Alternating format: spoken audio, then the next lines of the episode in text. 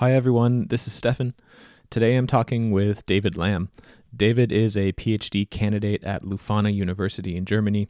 His research focuses on transferability and scalability of transformational impacts on sustainability initiatives. Before starting his PhD, he studied environmental studies and sustainability science at Lund University and worked for three years as a corporate responsibility consultant for companies, federal ministries in Germany, and NGOs. In the podcast, we talk about a few different papers comprising David's PhD research and thesis. This includes how sustainability transformations are fostered by local actors, but also how understandings of sustainability differ between actors. We also discuss a recent paper led by David on amplification processes in the sustainability transformations literature.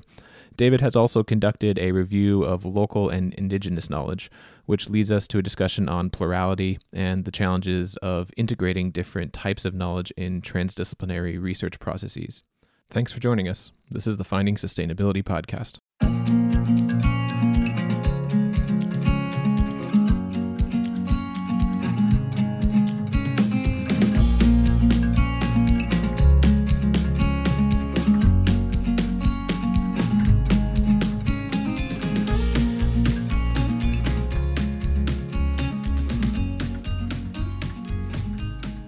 Welcome to the podcast. Hi, Stefan. Thanks for inviting me. Let's get a little bit of a background on where you studied and what your first job was be after your master's, and then how that transitioned into what you're doing now with your PhD. So, I studied environmental science and business law, law at at Leuphana University in Lüneburg. And um, after that, I did my master degree at Lund University on environmental studies and sustainability science. And after that, I moved back to Germany to start my first job. I worked for three years at the corporate responsibility consultancy, which tries to improve companies or help companies to be more sustainable. For example, to by developing strategies for sustainability, which you can incorporate in a in a company or by trying to make supply chains more sustainable. Was your master's thesis focused on corporate social responsibility, or how, how did you transition into that position? Um, a little bit, yes, because I was working on a methodology to identify hotspots along a value chain um, with regards to environmental and social aspects. And this is actually very interesting for consultancies because they actually work with this method as well. I did this together, or my thesis together with the Wuppertal Institute in Germany, which uh, developed this methodology. We studied the same master's programs. That was a very much conceptual and I would say theoretical program. And then how was that for you then transferring over into a very what would you say private sector or corporate oriented job in consultancy was that skill set aligned did you feel like you had the tools that you needed to to do that job or was it a lot of learning along the way i think there are two things that you need in a job one is the content that you need to know and the second one are the skills and um, competencies that you need. And I think the my master degree definitely helped me to g- gain a lot of background knowledge, content, etc., that I needed to do that jo- job. And also some projects that we did during the, master degree helped to um, to gain some some competency and skills. But th- those ones I definitely more developed during projects that I did beside my studies, and also while I did um, interns at companies as well. Yeah, I mean, I assume the research process within the consultancy companies. I assume there's also some sort of research process based on the projects that you bring on board. And how is the research process different internally within those consultancy companies versus, for example, an approach that you might take academically? Yeah, I, I worked at least for t- in two research projects, which were for federal ministries in Germany. And I think the perspective why the results are interesting is different. For example, in research, I think we are very concerned about we have we have to ask scientific questions and um, find solutions for it to to fill gaps in research and theories and research projects that we conducted at the consultancy were more focused on yeah on real problems. I, I, that's my impression. Yeah. I mean, is it more of the agenda setting process of why you do the research? If you're getting consulted by one of the German ministries, I mean, they have some sort of policy, practical policy output that they have in mind that they want to develop. And then they're asking you to basically inform the direction for that. Is that more of the, the process? Whereas a lot of, I would see a lot of the academic work is kind of self motivated or you know it takes the researcher themselves has to come up with the problem or come look and understand the literature to see where the gaps are and then develop it. Uh, I, th- I, think it's an interesting perspective and i think that leads into a little bit of the question of how you see it now in, in your phd and going back then into academia and how that process has been different. I mean do you enjoy it. I imagine also the pace of the research is quite a bit different. Yes, I think in doing research now in my PhD is much more about methods, the approach, why you do uh, certain things, and in our research project at the consultancy, they uh, we didn't have always so much time, so this is always uh, this also determines how you do the process, how you do the research as well. So this is definitely one big difference that I see there. So what's then the what's the focus of your PhD, and then we can maybe go into some of the research questions that you're interested in, and how that's been structured into the different paper topics that you have. Um, I would say that my PhD has has a focus on how transformative transdisciplinary research can support sustainability transformation that are fostered by local actors. And I'm trying to approach this from two perspectives. The one, the first perspective is concerned about the initiatives that are popping up everywhere, the sustainability initiatives, and how we can increase their impact to foster transformative change. And then the second perspective I'm taking is to understand somehow what are local perspectives and local understandings of transform- transformations, because I feel if we want to push our society towards more sustainability. We don't, we shouldn't do it from a top-down approach, and I think this also is not very successful. We have to do it from the bottom. We have to do it as well from the bottom up, and this includes understanding what actually local people think about transformative change. What does it entail? What's the process about it, and where it should go? How did you start along that journey? And you know, well, where did you position yourself in the literature when you wanted to find a starting point to get into? that topic? What were the types of papers that you were reading? I started reading a lot about transformative transdisciplinary research, which is describing how the mode of research is somehow changing from uh, trying to understand transformations to also support transformations with research and by engaging with local actors, which are non-academic actors, and also by reading a lot of papers on sociological transformations and socio-technical transformations. And when I read, when I read through this whole literature, I somehow um, realized that these are all conceptual understandings, uh, very theoretical understandings, and very Western dominated understandings of what transformations are and how they are taking place. And that's why I actually developed this idea of what do what do local people in the real world actually think how the world changes, and um, that's how I developed this. I would say focus in my research. It seems to me that there's quite a bit of conceptualizing definitely within the academic sphere there's a whole lot of conceptualizing about what sustainability actually is or theorizing if you want to phrase it like that yes. and do you get the impression that there are separate discourses about what sustainability is. I mean, maybe even drawing also on your consultancy experience, like what sustainability is from their perspective versus what the academic uh, understanding of sustainability is, and then maybe what you find then with local people and the place based understandings of sustainability. Mm-hmm. Do you feel like there's a large disconnect there, or is there some overlaps which people can find common ground on? I think that there are definitely, definitely different different understandings of what tr- sustainability means for people. And I regard sustainability always as a normative goal, which is, in my opinion, more influenced by Western cultures. And if you come to South American context, there will be def- you will definitely meet people who don't agree with this idea of sustainable development, sustainability, because they have different normative concept for alternative futures, like Buen Vivir, for example, which is more like a moral concept to describe how to live together.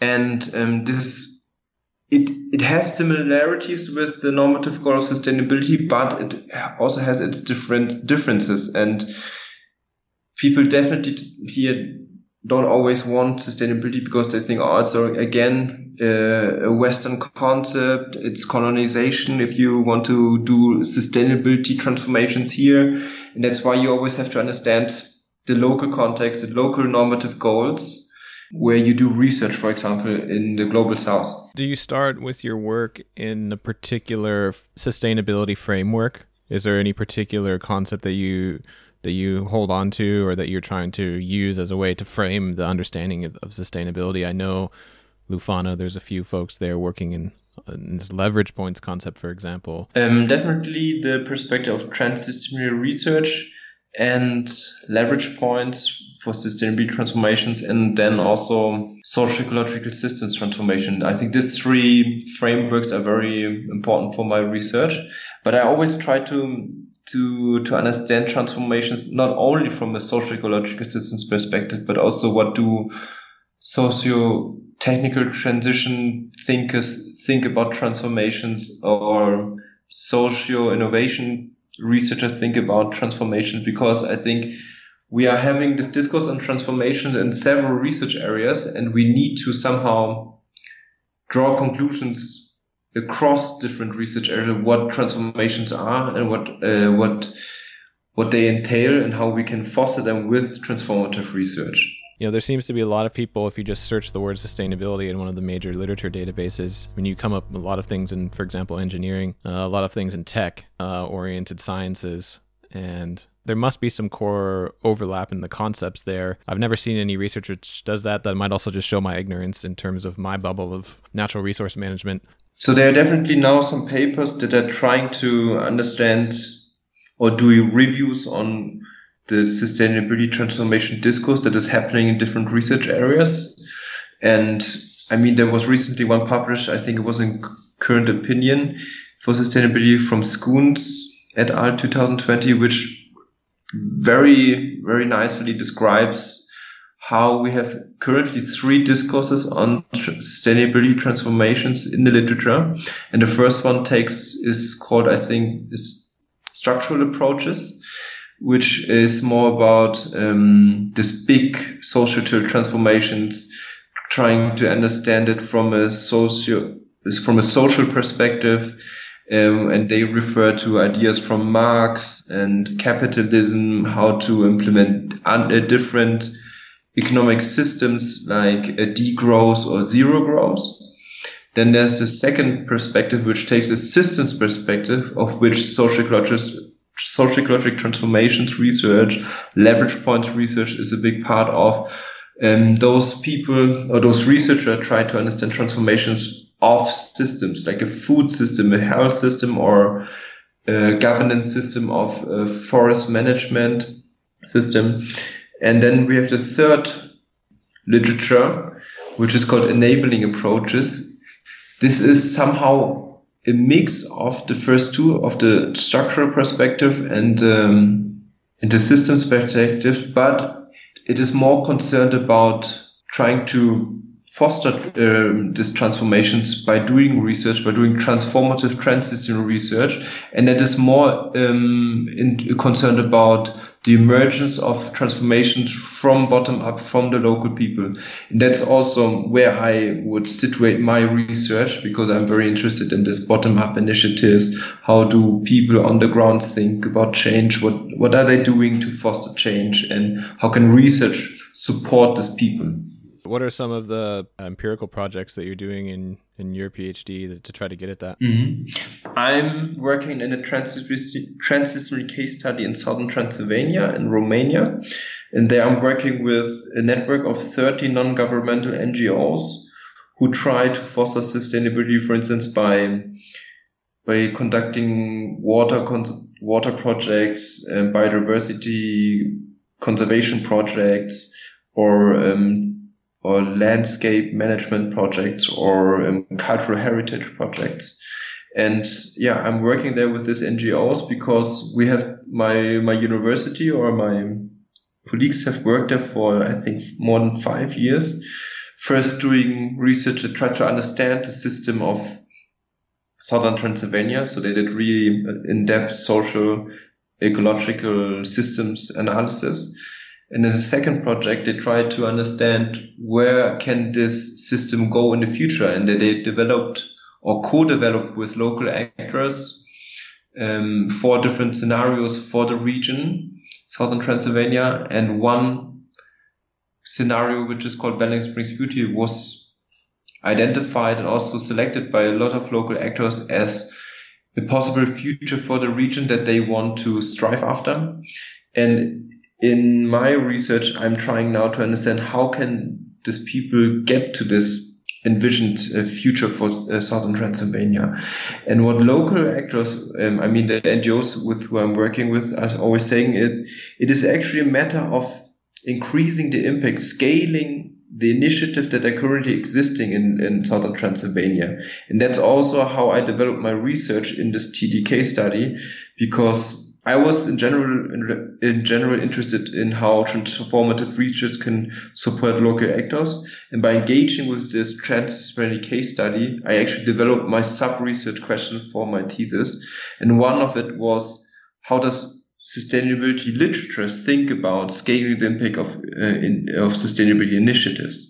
And this came out of this case study because the local actors were asking, how can we actually scale our impact to reach this sustainability future for southern Transylvania? And that's why I did my first paper, a literature review on amplification processes, which sustainability initiatives can use to amplify their impact in order to foster transformative change in the region, in their system. In the paper, you guys you identify eight different processes. So stabilizing, speeding up, growing, replicating, transferring, spreading. Then you have scaling up, and then you have scaling deep, and then you you aggregate those into three broader conceptual frames, which is amplifying within, amplifying out, and then amplifying beyond. And I'm interested to hear a little bit from you because you know there's a bunch of terms in there for those who are not familiar with it. You know, where do you think are some of the more positive areas, which you know it's already in the literature a lot of focus on and maybe some areas which we need to focus more on? Yes.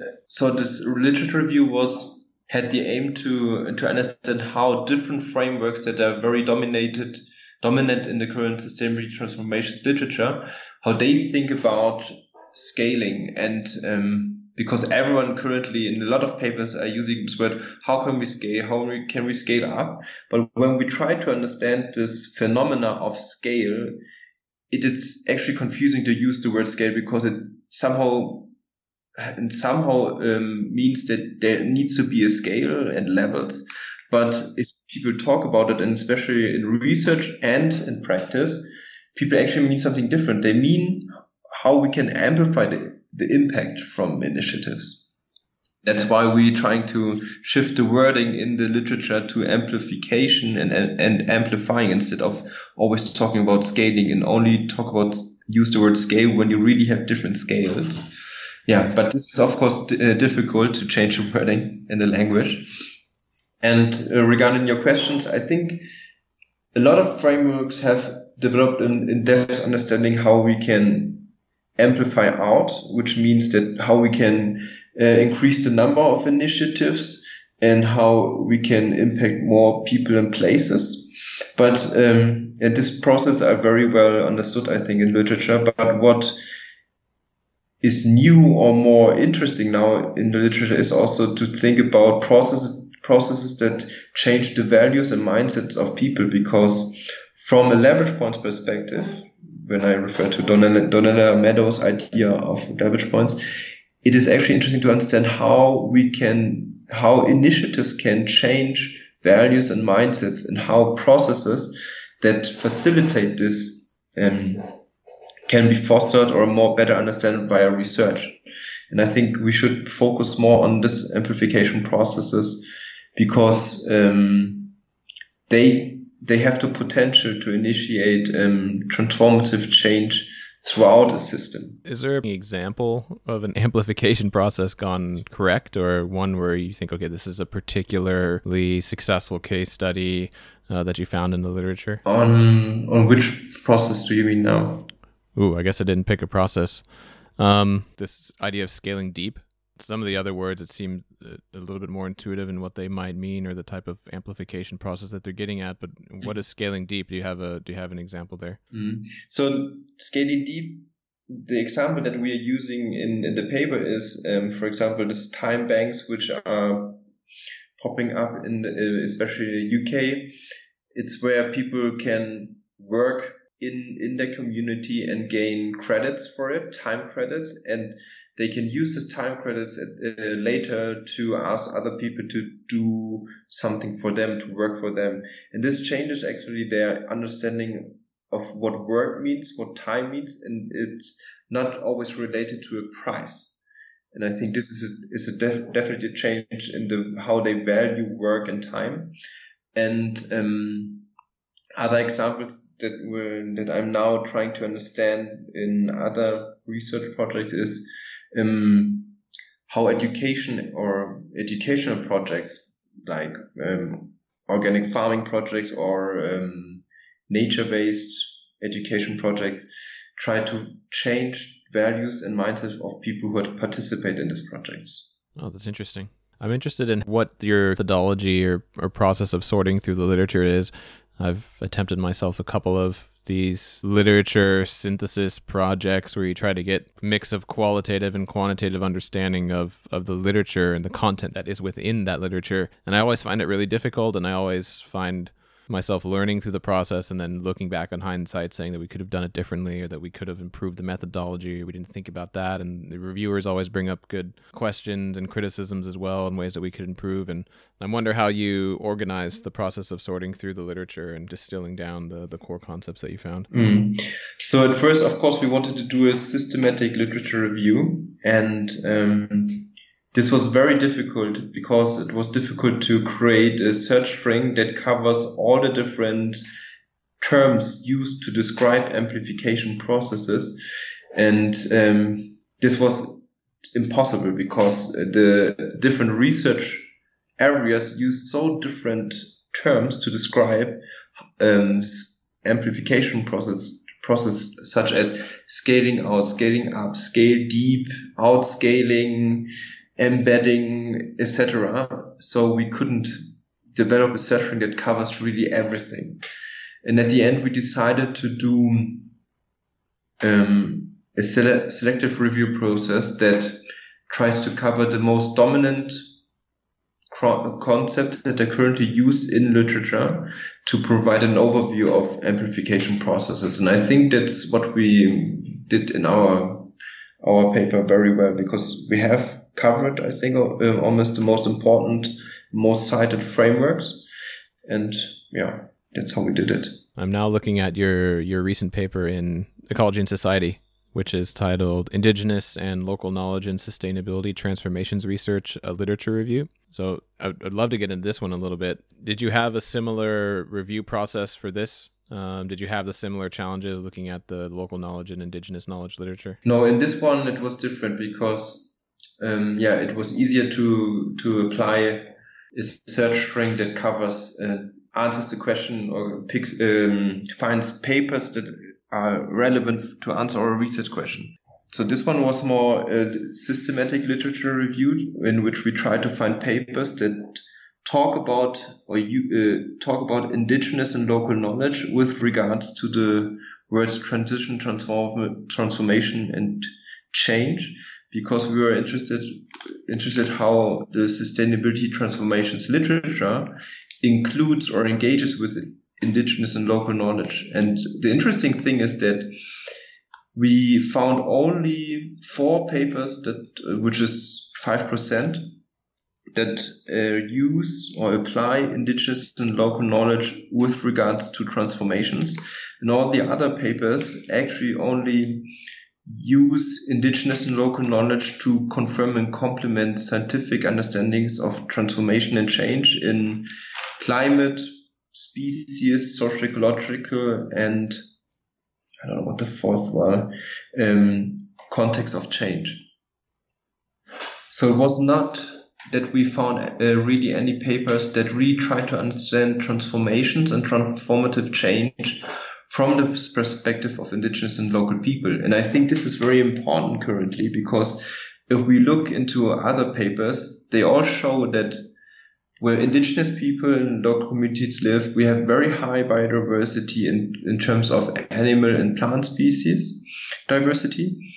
And this gives us the conclusion that um, where they, those people live, they actually apply very good or not very, very sustainable governance and management um, to manage their forests, to manage their areas we need to uh, we try to somehow understand what they are doing in these areas with their initiatives uh, for transform transformations research. Yeah, it's it, it's it's really fascinating to think about how local and, and also indigenous and local knowledge can be integrated into scientific assessments. I mean, I'm I'm reading here a bit in your in your abstract, and you know, you talk about the need for getting to like a plural understanding of of mm-hmm. transformations and, and we've talked a lot about on the podcast about plurality and having different research paradigms and mm-hmm. i think it gets really at the the crossroads of what we think transdisciplinary research actually is or what it should be ideally or what it actually is in practice for different projects which which we're engaged in and I'd be, I'd be interested in your reflections on how does that actually work. If you have any reflections on the Transylvania case, and let's say that you find there's really important local and indigenous knowledge which is relevant for the case, you also have a lot of scientific assessments. How does the process of integration work there? What does a transdisciplinary research project look like? It seems to me that there is variation between the projects and that there's not well established conceptual framework for doing transdisciplinary research or even defining what transdisciplinary research is? Yes, you're touching there on very interesting questions, I think, and I think they're not very well elaborated currently in literature. I mean, first, this whole idea of transdisciplinary research, I think there are only some, a few papers now, and also good papers that are talking how to connect transdisciplinary research with sustainability transformation literature and how then transformative research can actually support transformations. And um, yeah, so I think that's that's a topic that actually needs more understanding, in my opinion, because um, more and more researchers around me, I don't know, um, they are very interested that their research actually supports change and they are taking with their research also normative stances. And I mean, this, this draws on experience from participatory research, action research, mode two research, etc. But I feel like it's a lot going on in this, in this kind of research, but it's not very structured curriculum, not well understand how this also leads to transformative impact in regions as well. And um, I think this research area will be more developed in the next years and needs to be more developed because we need to really understand better. And picking up on another question that you said about the assessments on transformative change, I mean, the I the IPBES, the Intergovernmental Panel on Biodiversity and Ecosystem Change, they're trying. I don't know if this was not right now, but IPBES is trying to uh, to do research in the next ten years on transformative change that can leverage. No, sorry, on factors that can leverage transformative change with regards to biodiversity conservation. And they, for example, in their assessments, always try to include knowledge from indigenous peoples and local communities. And I think that's, I mean, that's my opinion. If you want to work with indigenous people, for example, in, in forests about on biodiversity, you need to understand what they mean with transformative change because otherwise you work with your own conceptualization of transformation and, and transformative change with people who have a totally different understanding on it and coming together with those people and trying to understand, okay, biodiversity conservation, but from two different knowledge systems perspective is challenging, but it also needs to needs more research on how we can do it. And I mean, one way to do it is this idea of um, not integrate, but engage with different uh, uh, diverse knowledge systems in order to understand a problem better, such as biodiversity conservation. But yeah, I think this is what I want to do in my postdoc later to develop further develop these methods as well. Yeah, I really I find the question of taking a normative stance in the research to be an interesting one. I typically tend to think about it from a what I would see as a sustainability science perspective, and that would be more of a problem driven, solution oriented framing of research, at least the way that you think about structuring the research questions, the way you think about what you're going to focus on, and and then developing what the goal is for that research should be somehow.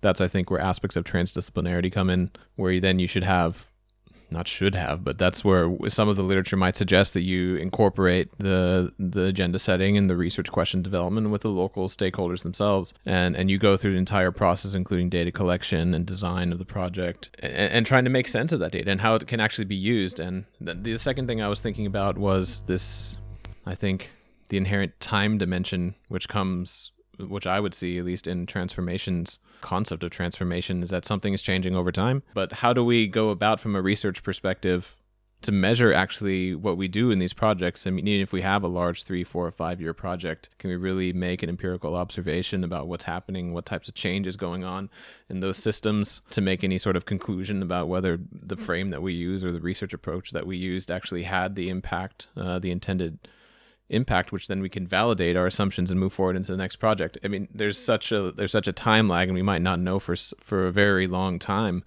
uh, decades whether some of the things that we speculate on and theorize about are going to come to fruition. I think these are very important questions with regards to time. I mean first a bunch of sustainability transformation literature says that transformations need a lot of time and they're very complex, multi-phase, multi-level, etc.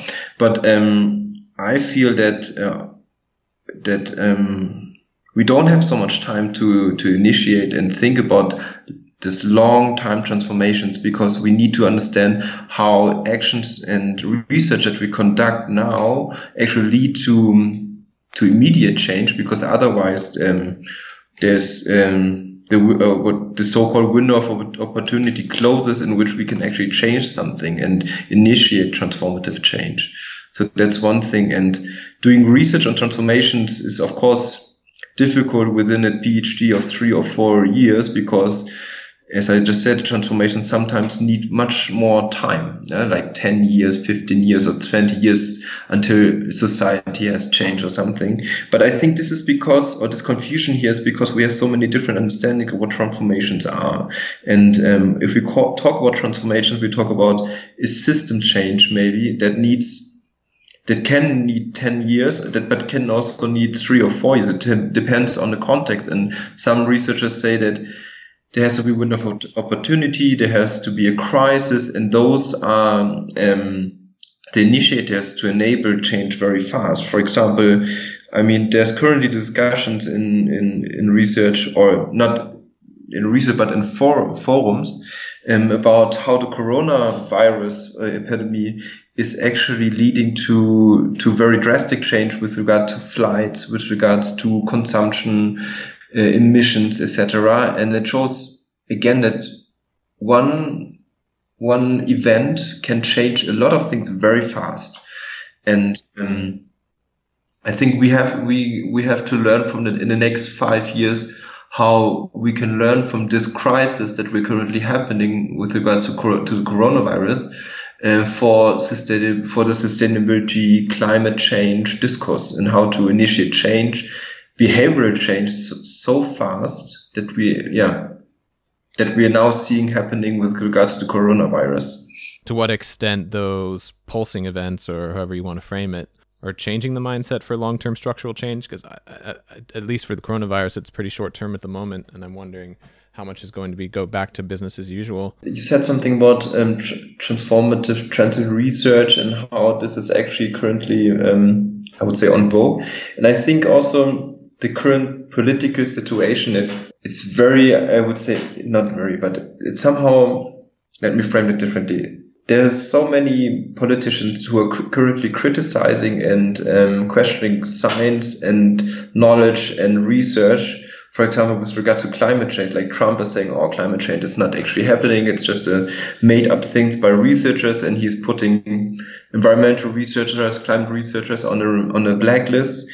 And then I think in this time, it's very important to to conduct transform uh, trans, transdisciplinary research because it's a kind of research where you connect with local actors in real in real world settings in um, for example in, in southern Transylvania and you can and you develop and co-develop research results and knowledge that people that people can easier understand. And also this in my opinion increases the the legitimacy and the trust in research again in a in a time where we have this political instability where people like um, uh, Boris Johnson um, and, or Bolsonaro in Brazil and um, Trump in the US are actually questioning um, the legitimacy and trust in research.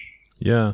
On one hand, in science, there's a big discourse on that about pushing a pluralistic understanding of reality, multiple research paradigms contributing to an understanding of knowledge. On the other hand, from the public, they might look in and say, okay, but the science is a bit confused. I mean, they're, they're saying everything is valid. And I mean, how can we push that agenda within science while not compromising the public understanding of rigor within the science system and the scientific methodologies, which are trying to not just change, but to be integrated with each other in a way which is understandable and still trustworthy in the public eye. Yeah, I think I think uh, researchers now need to engage with local people, and so that people really understand what researchers are doing and why research is why research results and knowledge is um, is important or trustworthy. I mean, because otherwise people just say, "Oh, science is so not." Um, is not worth to trust. Uh, climate change is not uh, is a lie, and people don't understand why this is not true, right? With your knowledge of the local and indigenous text and literature, do we almost have it the other way, where a lot of more the hard sciences, for example, they might not validate local and indigenous knowledge? What was your perspective? Did you come across any literature that which was discussing this difficulty of including some of the findings or, or, or making valid other ways of knowing and, and really showing that that's that can make a substantial change in adoption of behaviors towards conservation practices. Yeah, I mean, my opinion is on this that we have a lot of understanding from environmental climate change um, problems from the global perspective, and this is somehow research that's very place not place connected, right? It's people see these figures of um, of these global problems, and uh, but they don't know what it means for them on the local ground. They don't know how to act on this, and I, I think that's why we need to include this local perspective of people as well into this research, so that people can more connect to it again. And of course, we have this hardcore scientists who say, okay indigenous knowledge is not worth, it's not valid because it's um, it has it has spirituality and and emotions in it, and um, that's why we cannot use it in scientific assessments, for example, with regards to pollinators uh, or assessment or other examples. But in my opinion, at the end, when we look how decisions are made in the world, they are not only uh, made on pure facts and data, they are at the end always made and driven by normative normativity, values and feelings and emotions. And somehow research has is not incorporating this currently in research, but um, it's a problem in my opinion. And I mean, you told me you talked with Jessica Cockburn, and we are currently working on a paper that tries to understand um, emotions and self-care within research and science currently. And um, I think that's a that's a topic that we are currently ne- neglecting very much. How um, how researchers' emotions are um, uh, currently affecting our research and sustainability science and sustainability transformations literature. I mean, of course, there's research on emotions in social science, and I don't want to underestimate their their findings, etc. But it's not currently not connected to our research like you said, there is a lot of research, but it's almost disciplinarily siloed into different groups, right? I mean, there's a huge literature on psychology and environmental psychology, but that's mm-hmm. not necessarily linked with the sustainability science literature and the environmental management literature or the conservation literature for that matter. Mm. And putting some of these pieces together and finding the bridges between them, which we can have a joint understanding, I think that would be really helpful. Yes. You know, what are your ambitions after this? What are some of the the problems or interesting topics that you're thinking about focusing on or doing a postdoc on? I definitely want to work with sustainability initiatives, local projects that are popping up everywhere in the world currently that that um, that are led by local people, for example, indigenous people in Mexico or Ecuador, because I want to understand how they provide maybe other approaches and insights on how we can foster transformative change. I think this is one endeavor that I really want to pursue, and also what kind of methodologies and research approaches do we need to incorporate their knowledge, their initiatives in transformations research. Yeah, I wanted to. I also wanted to ask before before we wrapped up is is your experience having a family and going through the PhD process and how that process has been for you. Yeah, of course, it's uh, challenging if you have two kids or a family besides doing a PhD, but I think it's a question of organ- organizing your day and um, I'm currently not organizing organizing my day according to my PhD, but I'm organizing it according to my kids, and this means that I can I can only work when they let me, and um, that's why I start with my PhD very early every day at seven o'clock and until two or three, and then I have to take care of my kids because I'm sharing this uh, task with my wife, and um, she also has her things to do. Yeah, but it's I think it's fun and good to, to have kids as well during your PhD because when when I leave my office, I can really not think about my research anymore because I have to play with my daughter, for example, um, in in the forest, and um, we are then not researchers, but we're princesses and kings, and this brings you to a completely different paradigm. And um, yeah, relaxes everything. The whole conceptual thinking that I do in the morning, and suddenly I am uh, imagine king and princess in a forest and trying to I don't know what. exactly. So how did you organize this? You're in Mexico at the moment, so how did you organize that, and how's that working out? Yeah, that, uh, yeah. I mean, I always thought, oh, with kids, I can't do a research day abroad, but actually it's just a matter of organize, organizing it and starting very early to organize, organize it because if i go alone to mexico i might only need a visa buy a flight um, get an invitation from an institute institute where i want to work and apply for funding but with two kids i have to consider where really where i live because i cannot just have one room somewhere and i don't care about it uh, if it's safe or not but with two kids i I had to think, okay, where do I want to live? Where is it safe with a baby and a daughter? And where's the kindergarten close? And um, where's the kindergarten close that is maybe bilingual as well? And what about insurance and vaccinations? And there's so many things to consider. And I think for this research day, I started at least one year before planning for it. And also I tried to get funding for myself, for my tickets, and then also for my wife and my kids as well, because there's some fundings or sources that also support researchers to go with their family. And I think this is not much currently, but it it um, it is um, emerging and increasing. Well, do you want to tell people where they can find you more information about your work online? And we'll of course post a link to I think your Leuphana page. No, I think following me on Twitter is good, and sending me an email if you have any questions or or want to discuss this topic of diverse understandings of transformations, then I would be happy. Sounds good. Thanks, David. Thanks for coming on. Thanks, Stefan.